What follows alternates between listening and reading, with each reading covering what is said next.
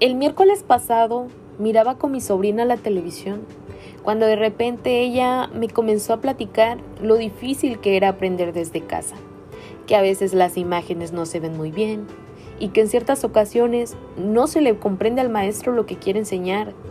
Entonces me puse a platicarle que antes no existían televisores inteligentes con acceso a tantas plataformas. Al contrario, antes el control remoto estaba integrado a la tele y si se rompía, tenías que agarrar una pinza de las herramientas de tu papá y cambiarle la televisión.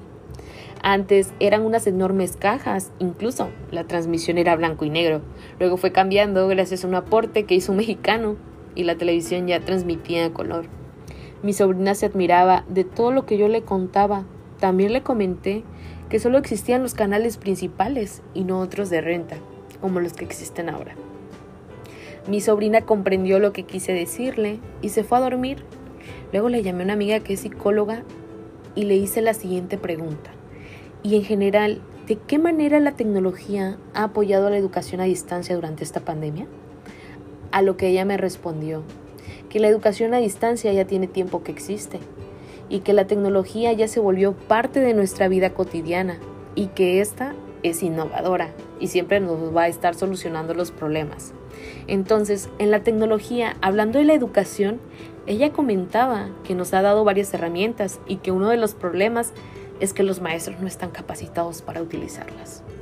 También nos habló de los sistemas de conferencia, por ejemplo, Zoom y Meet, que son sistemas como si estuviéramos platicando en tiempo real.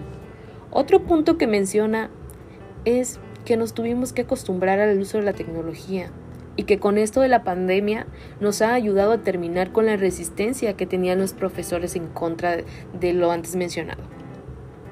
También le preguntamos si ella consideraba que en algún momento de la humanidad, en las próximas décadas, la educación a distancia podrá superar la educación presencial. Su respuesta fue, claro que no.